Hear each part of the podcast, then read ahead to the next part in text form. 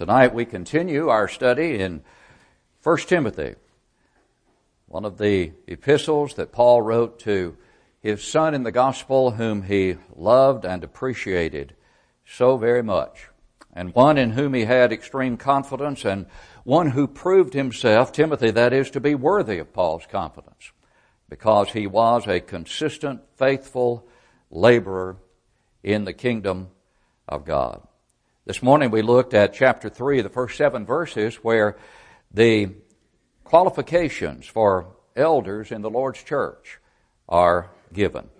And we talked about the importance of, of that work, the various terms that are used to describe those who are the elders. The bishop is one of the terms. Elder itself is a term.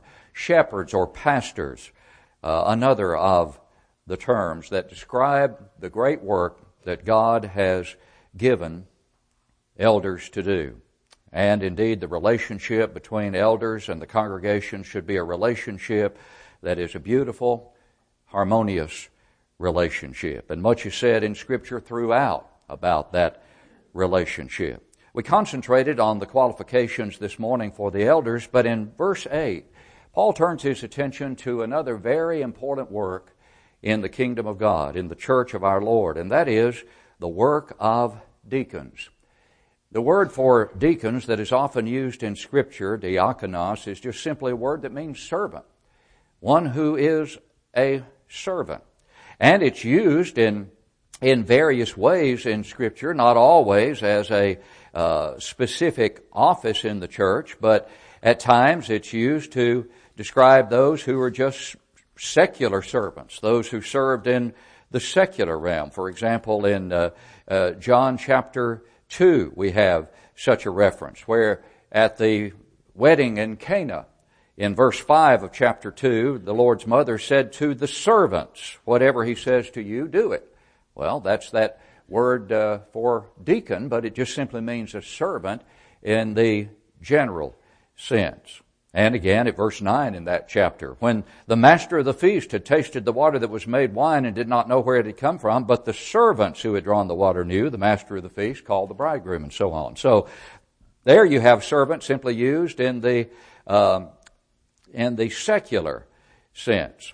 And then we also see in Scripture the word used in reference to serving in the kingdom of God in in general.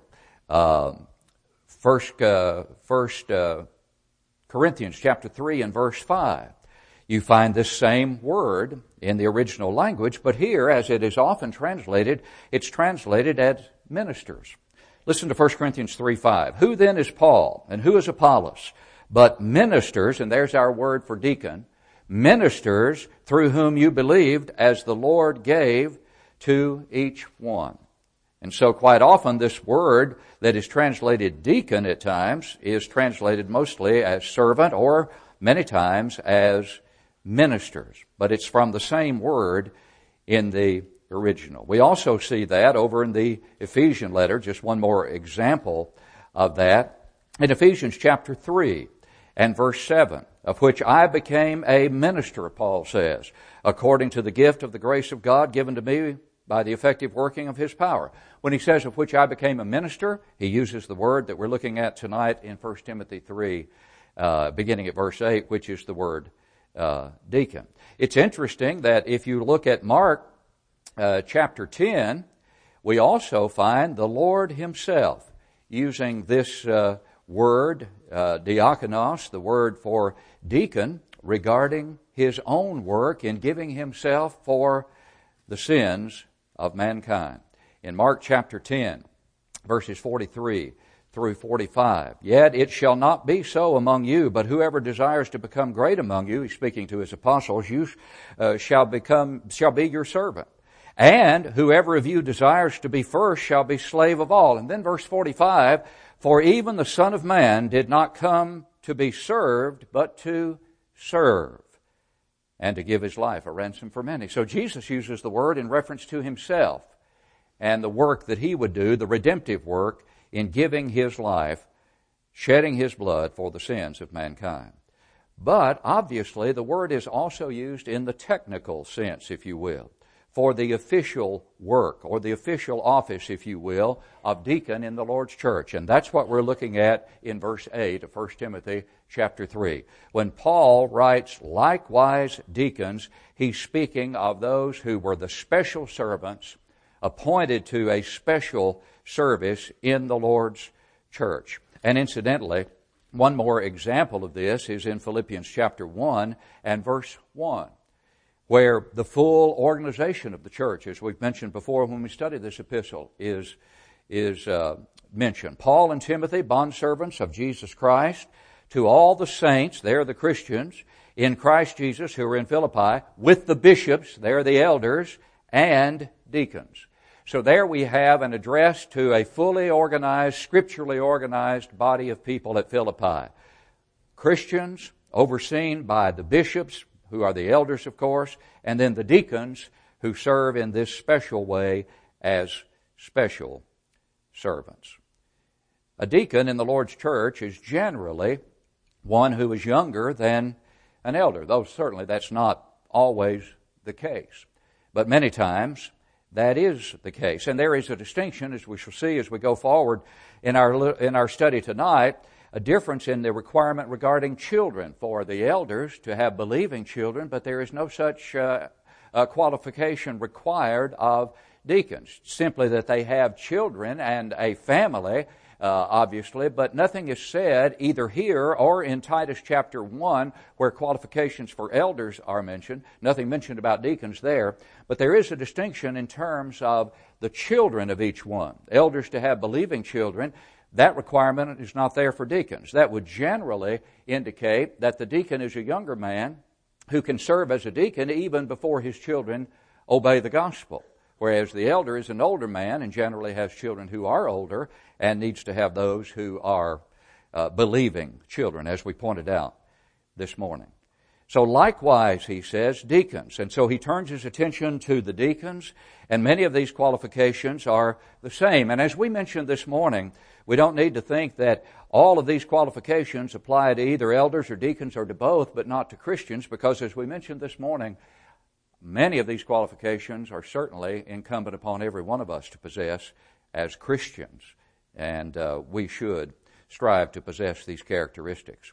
But when he says, likewise, deacons must be reverent or grave, as it is sometimes translated, the idea here is they are serious about what they are doing. There's a there's a certain dignity about these men. They are not uh, flighty uh, individuals. They're not silly individuals. They're they're individuals who are serious and who take very seriously the work they do and who exhibit reverence in their lives. He then mentions not double-tongued, not double-tongued.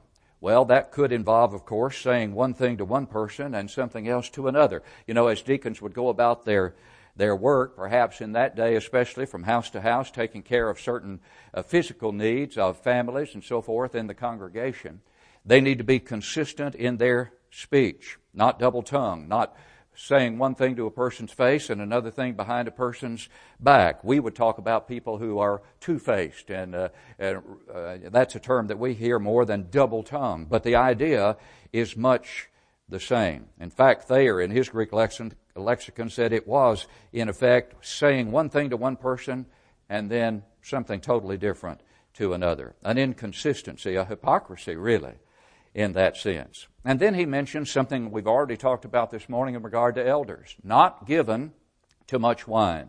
And as we said this morning, because it says of the elder that he's not to be given to wine, verse three of chapter three, and it says here not given to much wine, that is not saying that the deacon can be given to Uh, some wine, but not uh, not too much. He can uh, he can drink more rather than the uh, elder. The elder can't drink any, but the de- deacon can drink more. Both of the phrases are exactly equivalent, and both require uh, abstinence on the part of these individuals who are not to be uh, given to becoming drunken in any stage or degree of that. Not to turn the mind toward or to be addicted to much wine is the idea here. And we've talked about before that wine in the Bible is used in in various uh, ways, and that the word wine can refer to simply the juice of the grape, or the word wine can refer to something that is intoxicating as well. But even in the Old Testament, you have the word wine uh, used when uh, simply the juice of the grape is uh, under consideration. Gladness is taken away, and joy from the plentiful field. In the vineyards there will be no singing, nor will there be shouting. No treaders will tread out wine in the presses. I have made their shouting cease. That's Isaiah sixteen and verse ten. The wine treading out what? Wine in the presses. What do you tread out in the presses?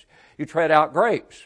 And yet the Holy Spirit re- reveals the word here, uses the word wine in Isaiah's prophecy. And so wine in this text is obviously used when it is still in the grape. It is the fresh juice of the grape. You have that same uh, reference to it over in the Revelation letter at chapter fourteen, verses nineteen and twenty, verse uh, fifteen of chapter nineteen, that same way. But then, of course, you have it used where an intoxicating beverage is obviously under consideration. In Ephesians five, and uh, verse eighteen, we're well familiar with the admonition, and do not be drunk with wine, in which is dissipation. Well, obviously, in that context, wine is intoxicating in that context, because you can't get drunk with something that is not intoxicating. So obviously, in that context, when Paul says, do not be drunk with wine, he has in mind that which can intoxicate. intoxicate. But the word oinos in the Greek is used to describe grape juice in the same way that it's used to describe an intoxicating beverage. The word is exactly the same in the original. And the context has to determine whether or not one is speaking of an intoxicating beverage or simply one that is not intoxicating. And of course, time doesn't permit us to go into great detail. We have done so in more detail in, pa- in the past in talking about these matters. But in John chapter two, when Jesus made wine at the wedding in Cana, who is to uh, believe that the Lord would make in that great a quantity that which would be highly intoxicating beverage or even to- intoxicating at all? Obviously, he made wine, but wine is often used to describe that which is unfermented and is simply the fresh juice of the grape. And indeed, that was considered even in Roman times and in the Roman culture, the best wine was the wine that was not intoxicating. And even when one was dealing in that day with an intoxicating wine, as we've said before, to compare the intoxicating wine of that day, even the intoxicating wine of that day, with the table wines of today would be an apples and oranges comparison. There is no similarity whatsoever. It is said that based upon the fermentation process that takes place and that ceases at a certain point because of the sugar content and the fact that the fermentation can only reach a, about half of the sugar content that is in the grape juice to begin with, even if nothing is done to it, that would make it something like ten or eleven percent. But the fermentation process that could be stopped even in ancient times and quite often was stopped in ancient times so that it preserved the pure juice of the grape, and in a gel form they added that with water, heated it, boiled it, and drank that liquid as a non-intoxicating beverage. Even when wine was intoxicated, it was considered a very light wine with an intoxic alcohol content uh, of seven to ten percent. There was no such thing as distillation then. That came much later in the Middle Ages, when uh, all of that was added. And the idea of whiskey and liquor was totally foreign to the strongest drink that the Bible ever discusses. But the alcohol content of light wine in Bible times would have been somewhere between seven and ten percent, and then it was, if it was consumed like that, it was never consumed like that by most people, if at all. It was always diluted with water. And so there is no justification whatsoever from an examination of the Bible's description of wine, or strong drink for that matter, no justification, as we mentioned this morning, for the social drinking that some tragically advocate today. And so they are not to be given to much wine, or not addicted to wine, not to be given to wine. They are to be sober in more ways than one, physically sober as well as mentally uh, sober. And then not greedy for money is also mentioned in reference here to the deacons uh, in verse eight, as it is mentioned uh, earlier in the chapter regarding the elders. And of course, the deacons quite often handle money. And therefore, it is important that they be free of the characteristic of greed or the desire for dishonest gain. They need to be completely trustworthy men.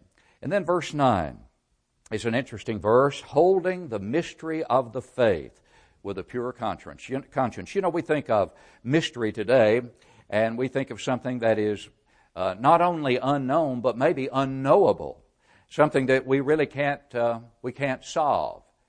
Well, that's not the meaning of mystery as it is used in Scripture. The meaning of mystery as it is used in Scripture is the idea of a hidden truth or a yet unrevealed truth. And it was the case that in olden times and in the times of the prophets, in Old Testament times, the mystery of the faith had not been revealed. What was the mystery of the faith? That which was still unrevealed. That ultimately both Jew and Gentile would be brought into covenant relationship with God. The coming of the faith, the coming of Christianity, the fulfillment of God's plan that He had in mind long before the law of Moses was ever established, as He began to unfold that scheme of redemption through a plan that would ultimately bring in the fullness of time, Galatians four four, the Christ who would die for the sins of the world. That's the mystery of the faith, unrevealed, hidden, but slowly and ultimately and surely and finally and completely revealed in Christ and in Christianity. So it was not something that was unknowable. The gospel is not something that you can't know. The gospel is just the opposite. The gospel is knowable. Jesus said in John eight thirty-two, "You shall know the truth, and the truth shall make you free." The truth is equivalent to the gospel. The truth is equivalent to the mystery that had been otherwise in former times hidden, but now revealed. And what he says here concerning the deacons is that they are to hold, and that's a present tense word there, meaning keep on holding to the faith, and do it with a pure conscience. You know, Timothy was dealing with folks at Ephesus, many of whom had abandoned their pure conscience, obviously, and were causing problems in the Lord's church there. He was not to abandon his pure conscience, as some at Ephesus had no doubt done, but he was to hold the faith, Christianity, with a pure conscience. You know something this suggests that is so vitally important that we mention here, and that is that deacons Deacons are to be spiritually minded individuals. Sometimes we may lose sight of that, or some might lose sight of that and think, well, deacons, they carry out physical tasks, they do a great work in that regard, but maybe it's not quite so important that they um, that they be uh, as doctrinally sound. Well, that's just completely false. Deacons are to be spiritually minded. We're all to be doctrinally sound. But the point is, they're to be spiritually mature. Now, they may not have the ultimate maturity that an elder has based upon further study and age and experience and wisdom, but there there is no spiritual immaturity that is excused in a deacon. Just the opposite is to be the case. He is to be a very spiritually minded individual. Otherwise, verse nine means nothing. Holding the mystery of the faith with a pure conscience. In other words, he's to be a spiritually minded individual. individual. Beyond that, verse ten tells us he is to be a tested individual.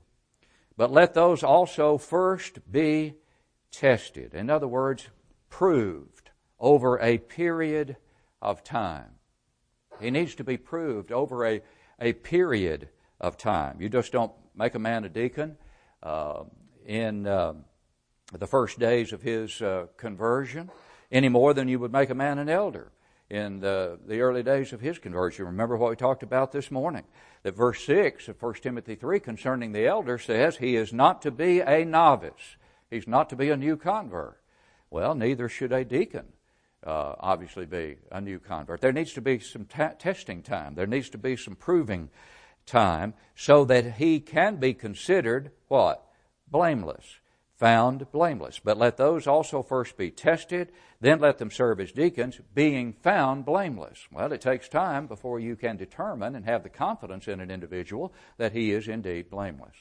Now, that doesn't mean you have to wait years and years uh, before that is done. We use common sense when it comes to that. And an individual who comes into a congregation may have been a faithful deacon or a faithful elder, for that matter, in another congregation somewhere else. Does it take years before he uh, is tested and proved to serve as either an elder or a deacon? Well, certainly not. Uh, it shouldn't take uh, that long, but it does take some time. And that's what's indicated here in this verse, so that there's no public charge against these individuals. And then verse eleven. In verse eleven, the Apostle Paul turns its attention to, as the New King James translate it, translates it, their wives.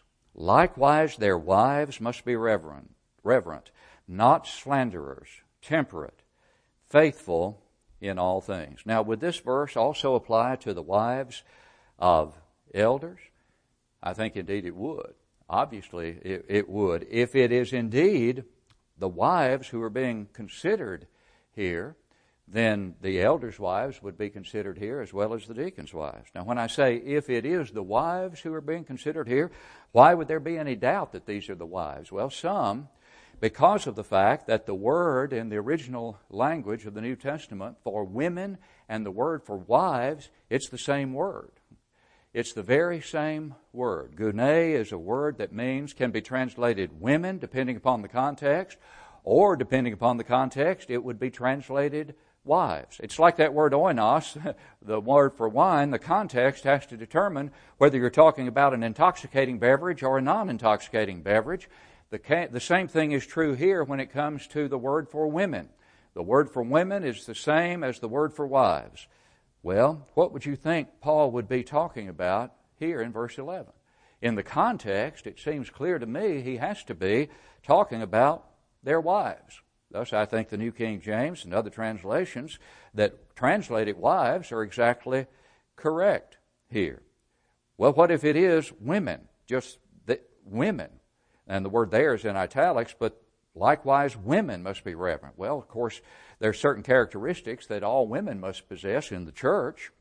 And uh, I think all of them mentioned here are characteristics all women should have. But there are some who have contended that Uh, that this was a special class of women who were deaconesses, and that we're talking about a special class here of official uh, position, uh, a, an official position in the church for deaconesses. I don't believe that for uh, a minute. Nowhere do you find any evidence in the New Testament that there was a special class of deaconesses or female deacons. I realize that in Romans sixteen, chapter one, Phoebe, if you recall, is called there a servant. And the word there for servant is the same word that we've already examined that's used in all sorts of contexts throughout the New Testament. It is the word from which we get our word deacon.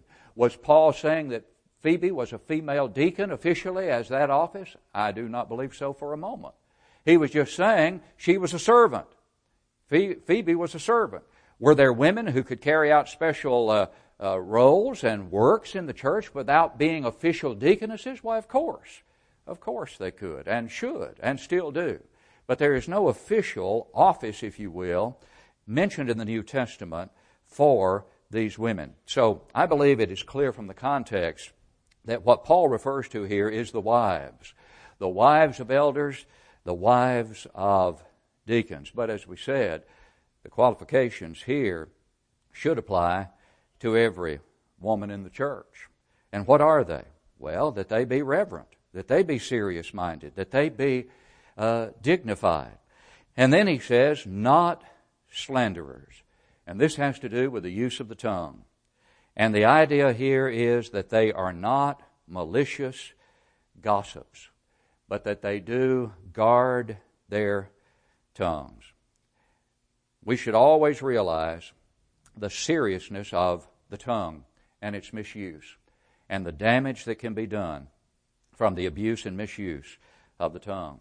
And this is another passage that makes it abundantly clear. James chapter three, the use of the tongue for men or women obviously is, is uh, addressed there. So much is said in Scripture about the guarding of one's tongue and the damage that can be done when one is not careful about so doing. And so they're not to be malicious gossips. They are to be temperate that is controlled, under control, and self-controlled, obviously, faithful in all things. These wives are to be trustworthy in their service in the kingdom, able to be relied upon. And then verse twelve, he gets back to the deacons again. And here the deacons, as with the elders, are to be the husbands of one wife. The husbands of one wife. Same thing is meant here that we said it meant this morning in relation to the elders, that they are to have wives. They are to be married men. Deacons are to be married men, as elders are obviously to be married men. Now, as we mentioned a few moments ago, nothing is said here or elsewhere about the children of deacons in terms of requiring that their children be Christians or that they be believing children in the sense that they have obeyed the gospel. And that would indicate and implicate, uh, imply that many times the deacons are younger men. They can serve as deacons even before their children become Christians. They have younger children, but they are still charged with the responsibility of ruling their children and their own houses well, in the sense that their wives are in subjection in the proper manner as the Scripture enjoins upon us, and that their children are obedient children, that they are orderly children, that these men obviously are the heads of their households, and that that is evident in their lives. And then the final verse at which we look tonight, verse thirteen, describes something of the reward that comes to serving the Lord in a special capacity, such as a deacon or an elder for that matter, but it's mentioned here specifically in regard to deacons. For those who have served well as deacons obtain for themselves a good standing and great boldness in the faith which is in Christ Jesus. They obtain for themselves, if they've served well, good standing. In other words, they have achieved a level of trustworthiness among the members of the Lord's church who look upon them as being men that are go-to men, so to speak. Men upon whom you can rely. Men you can count on.